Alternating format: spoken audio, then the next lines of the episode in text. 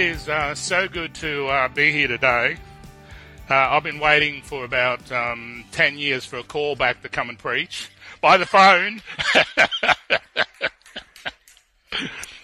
Uh, before I do uh, share the word uh, today, I think of some of the stories.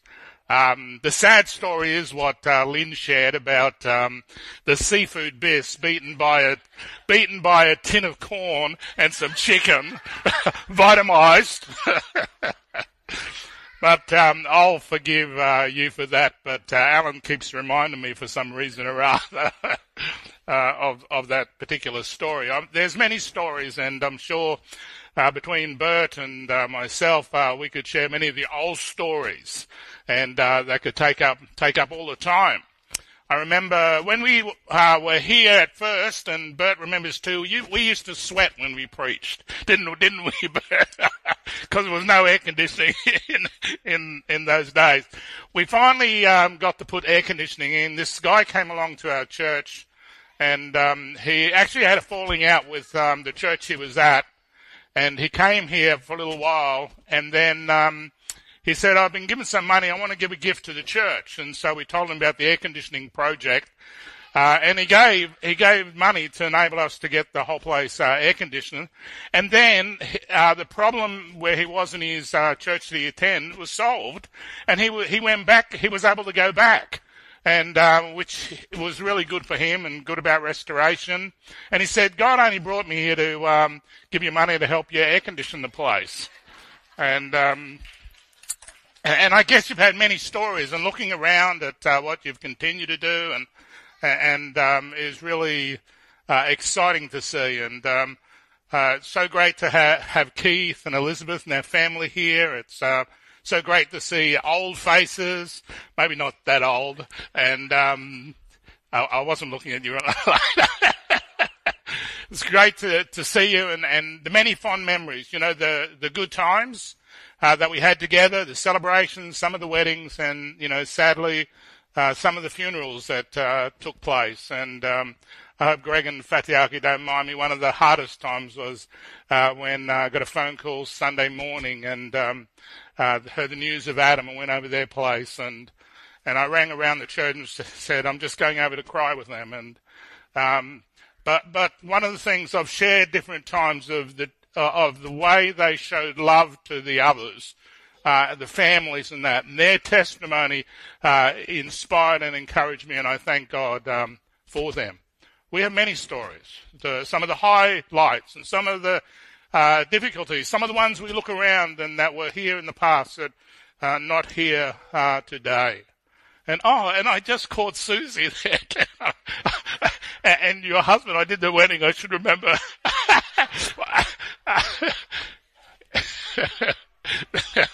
so great, so great to um, to see you there there as well.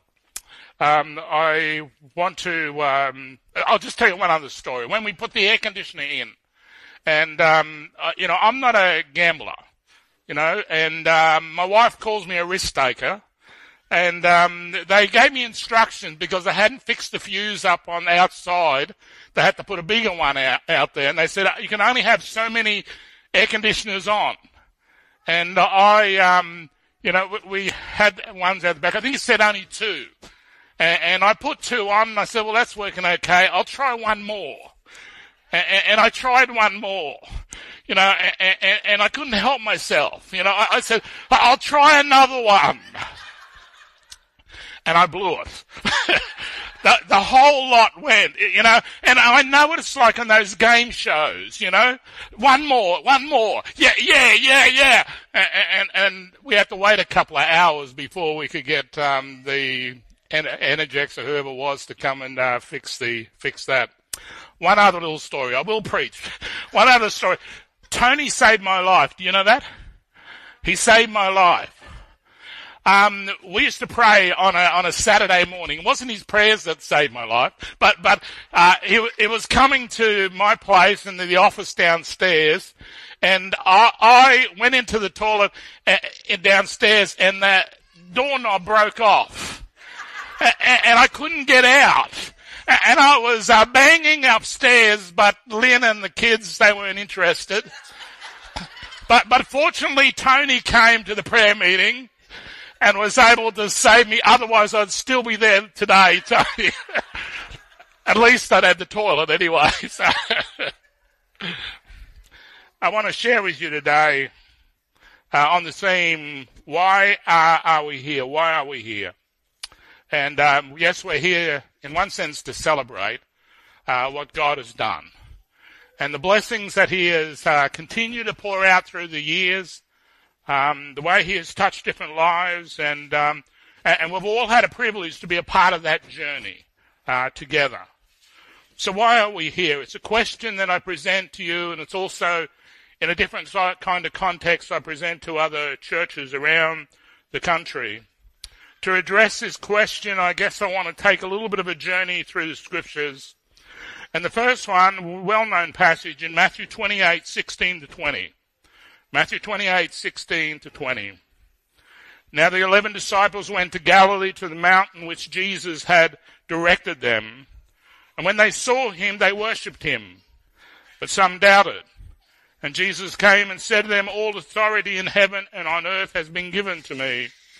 Go therefore and make disciples of all nations, baptizing them in the name of the Father and of the Son and the Holy Spirit, teaching them to observe all that I have commanded you. And behold, I am with you always to the end of the age. That's probably, yes. Let's go up a bit higher. Thanks, Keith. I just want to pray.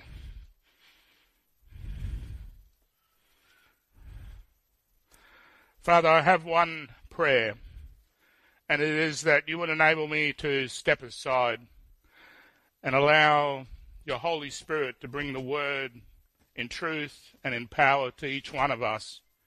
In Jesus' name, amen.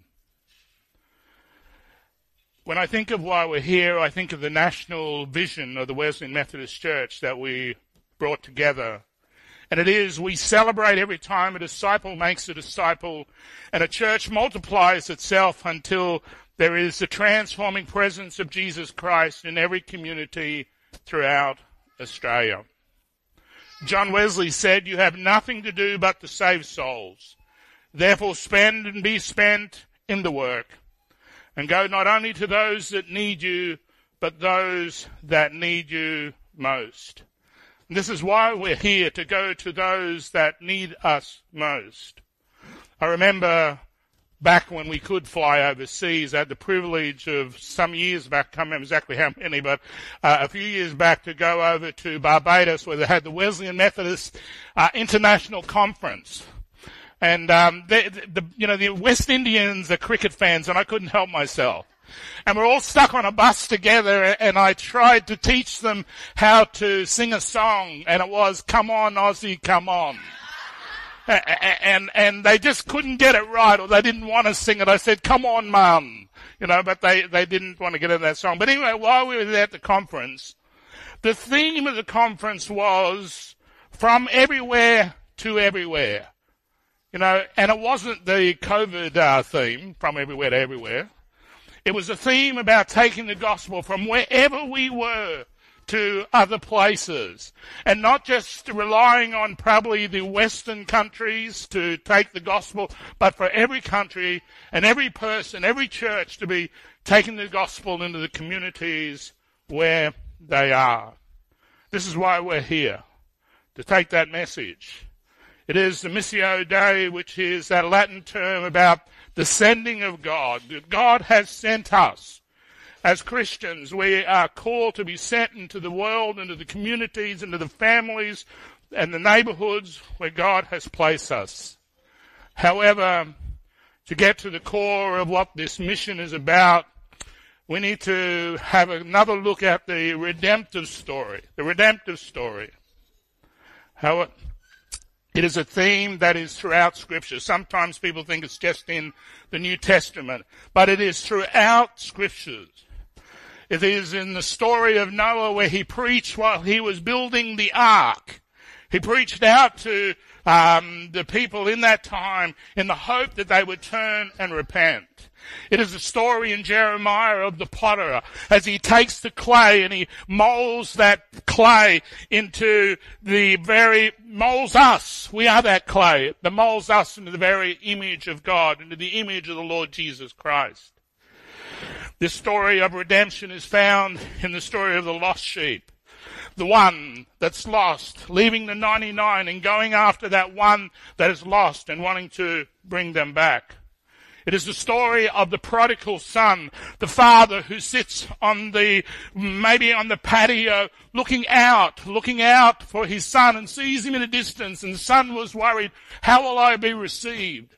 And yet he saw him from a distance and he ran to him, something that a nobleman at that time. Somebody of his wealth would not do at that time. He lifted up his garments and he ran to his son and embraced his son and welcomed him back. It is the story of the conversion of Saul.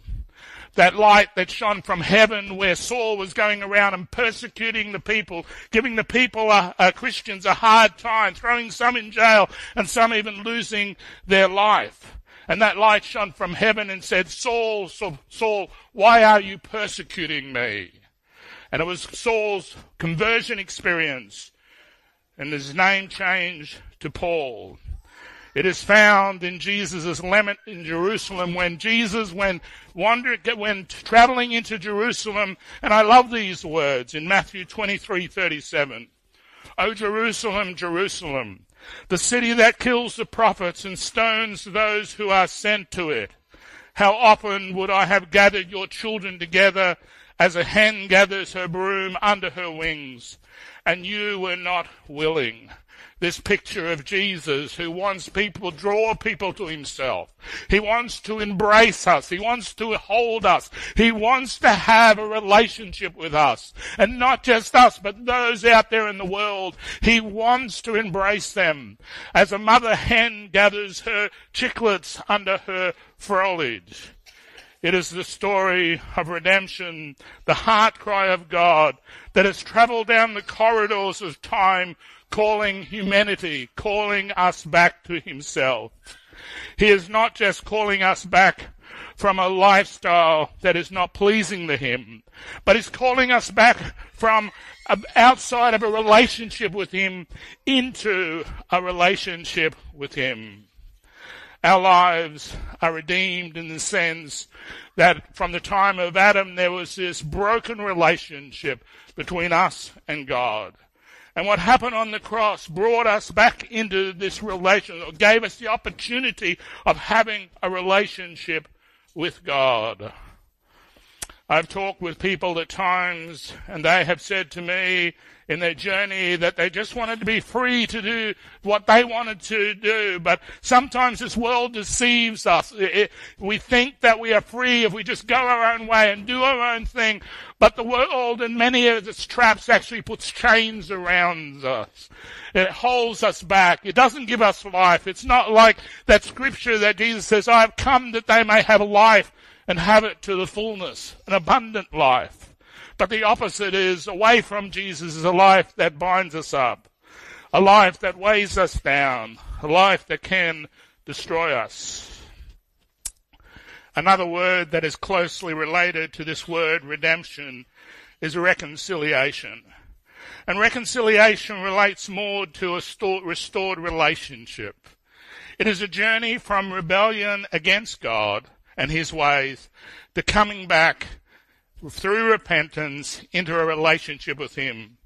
And some people say, well, I'm not really in rebellion with God, but the, when we go our own way, we are rebelling with, against the one who created us. Israel had the opportunity of experiencing God's friendship. And I read in Isaiah 41 8, But you, Israel, my servant, Jacob, whom I have chosen, the offspring of Abraham, my friend. My friend, beautiful words. The disciples also experience this transition from servants to friend. No longer do I call you servants, for your ser- for the servant does not know what the master is doing. But I have called you friends, for all that I have heard from my Father I have made known to you. I call you friends. He called the disciples friends. And if Jesus was here today, well, he is here today, but if we see him in person, if we saw him, he would, he could say those words to us as Christians. Friends, you are my friends. This friendship is about a relationship. In John 17, 3, as it says, and this is eternal life, that they may know you, the only true God, and Jesus Christ, whom you have sent that they may know you. This is more than a head knowledge about God. This is more than just knowing some facts about God. This is actually knowing Him personally, having a relationship with Him, being able to talk to Him, being able to listen to Him, allowing Him to speak to us and having that depth of relationship with Him. This is eternal life. It's not just living forever. It's not just living in a really nice place without the pain, without the tears, but it is knowing God. It is knowing Him. This redemption or reconciliation is first a restoration of one's relationship with God. Second, but not separately, it is the restoration of one's relationship with others, the Wycliffe commentary says. It is also seen in the Lord's Prayer. Forgive us our debtors as we also forgive our debtors, those that have sinned against us. You know, sometimes we, we, we think about being forgiven, uh, finding forgiveness with God, but we forget about forgiving others, but that's part of the deal. About a year ago, or about a year and a half ago, I should say, I got a phone call and my cousin was in the hospital in um, uh, the Sunshine Coast. I didn't know he was sick, neither did his family. And I went up there and um, it was his last uh, moments. And uh, we didn't know how long. He was able to stand up and seem to have a bit of life in him. And he just said, I, I wanted you to be here, Rex, and I need you to pray for me. And, and I had some time with him and I shared with him and I asked him a question.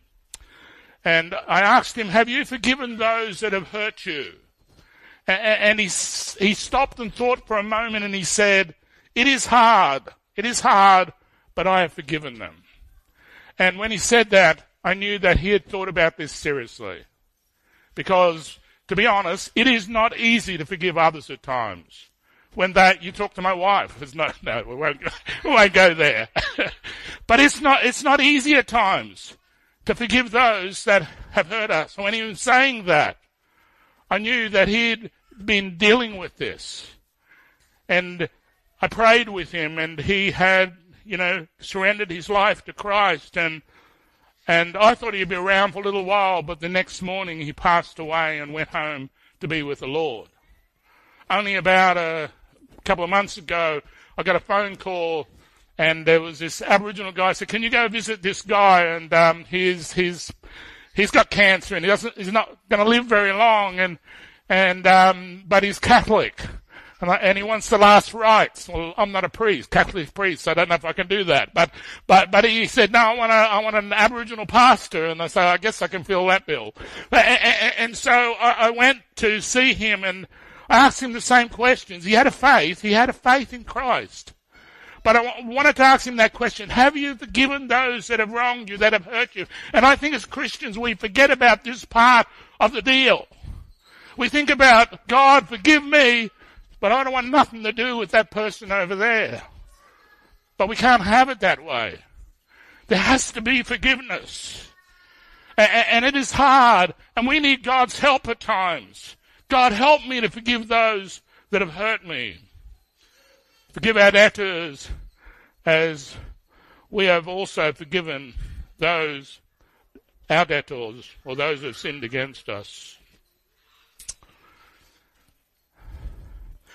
When I look at this uh, passage, passage that was read to us earlier as well, and I look at Matthew 22, 37 to 40, where it says, And he said to him, You shall love the Lord thy God with all your heart, and with all your soul and with all your mind. And this is the greatest in the first commandment. And the second is like it. You shall love your neighbor as yourselves. On these two commandments depends all the law and the prophets. To love God with all that we are and our neighbor as ourselves. I don't know about you, But this is a journey. It is a journey. It is a journey of growth, loving God and loving those around us. You know, there's people that have a habit of stepping on our toes. It's hard to love them. And, and I have a guess, you know, it's hard for me to believe it, but maybe I, I step on people's toes. Oh, sorry, Elizabeth. Maybe I've stepped, maybe I've stepped on some people's toes as well. I'm sure I have. And it's not easy, but we have to love God and love others. It is the, the mission, part of the mission, at the core of what the gospel is about. In Romans 12, 17, 18, it says, repay no one evil for evil, but give thought to do what is honorable in the sight of all. If possible, as far as it depends on you, live peaceably with all. As far as it depends on you. But sometimes, even as much as we try, others put up walls. And we can't live at peace with all everybody because they put up walls. Sometimes people are abusive.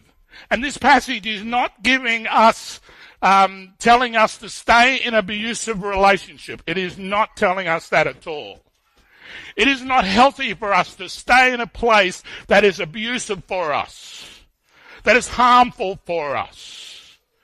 It is not a good place to be. There are times where there are some people that we should not be around because it's not healthy for us. And it can destroy us. We've tried, but they've put up a wall. They're abusive. They're harmful. And sometimes it is good to see some people move out of those situations because it's not healthy. It should also be noted that the oneness that Jesus cries out for all of us is the same kind of oneness that is shared with the Trinity in John 17:11 as we are one. He wants us to have a oneness with each other as he is as, as the Trinity is one. And in verse 21 it says of John 17 that they may all be one just as you the Father in me and I in you that they also may be in us. Just that oneness. Jesus prayed for this oneness four times in this chapter, over and over again, praying that the people may become perfectly one. There can be no greater perfection of oneness than the oneness that the Trinity experiences. And this is what he's calling us to. This, this perfect oneness within the church family, within the family as Christians. Thus, this is at the core of the gospel message a relationship with God and a relationship with others.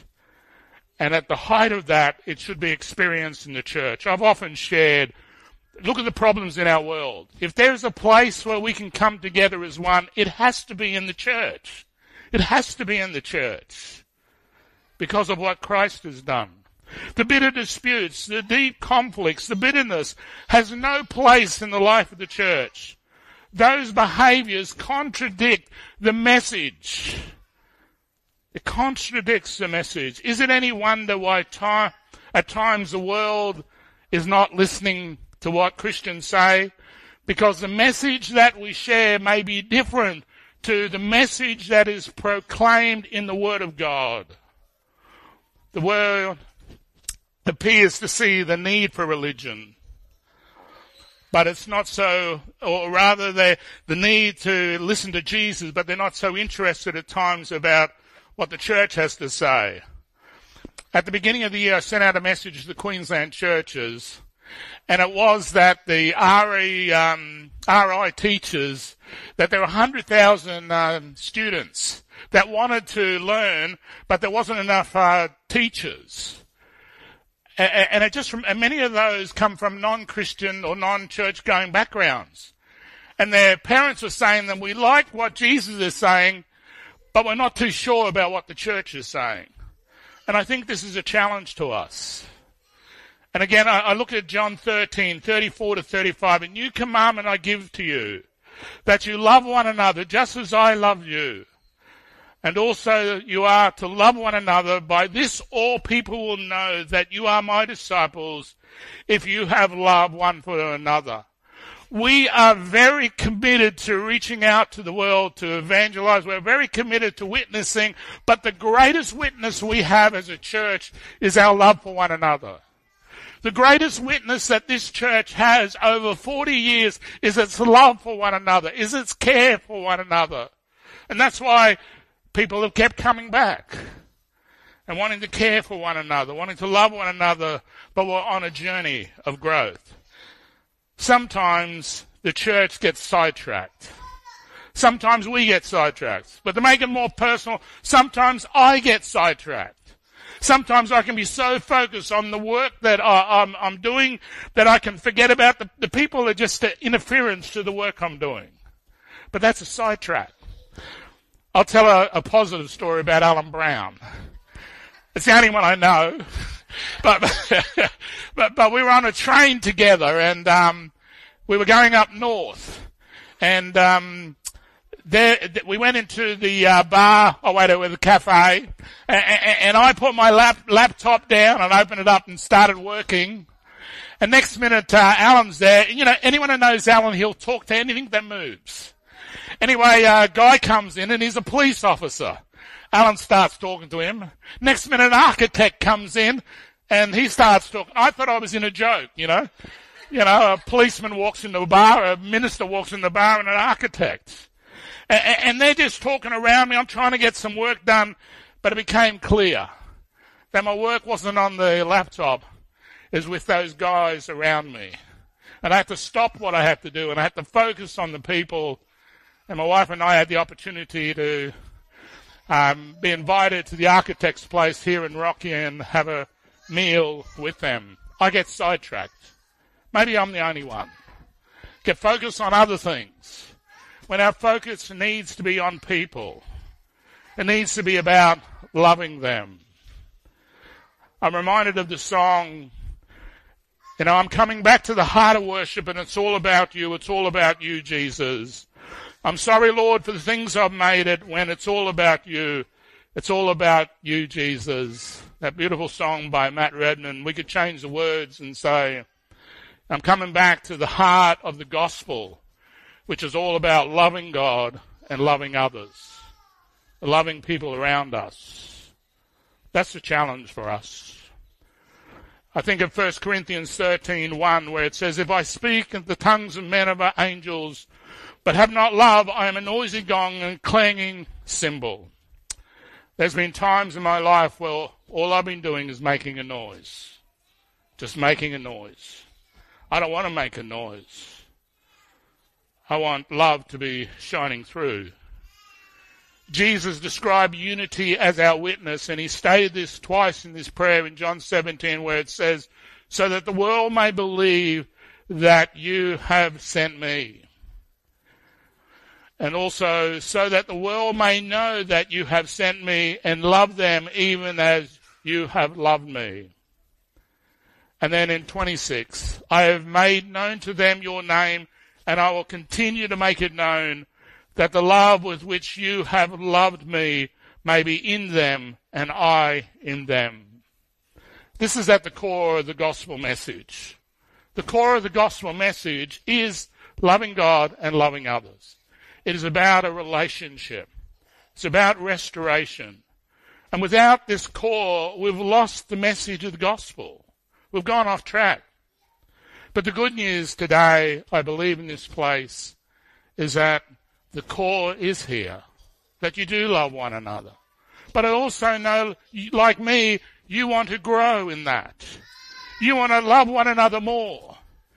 You want to journey down that path of loving God more and loving each other more.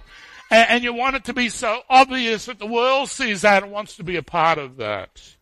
That is our desire. And that's my desire for you as you go into the next 41 plus years, is my desire for all our churches across our country. Because it is about the story of restoration. But as I think of all this, just quickly in closing, it is hard sometimes to have this kind of love, to journey down this path, to forgive people, and to fulfill the Great Commission. But I love those final words where it says, And behold, I am with you always to the very end of the age. And if I didn't have that, I'd give up. Rex, there's no way you can do this. But Jesus is with me. Jesus is with you.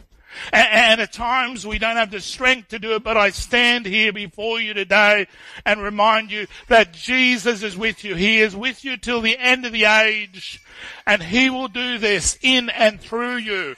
And we need to reach out to Him and take a hold of Him and allow Him to do this work in and through our lives. It is the work of the Holy Spirit. Let me pray for you. Father, I thank you for my brothers and sisters here, Lord. I thank you for the lessons that uh, we have learnt together. I thank you for the things that they have taught me by their life. And before I came on the scenes here in Rocky, when I came on the scenes, and even the lessons they've taught me afterwards and seeing what you've been doing uh, through them uh, under the leadership of Pastor Keith, Father and to know, Father, to be reassured that you are here, Lord, and then you're at work and you are here to the end of the age. And so, Father, I just commit them to you, Father, and ask that you would continue to lead them into the future, continue to bless them, Father, continue to encourage them. In Jesus Christ's precious name, amen.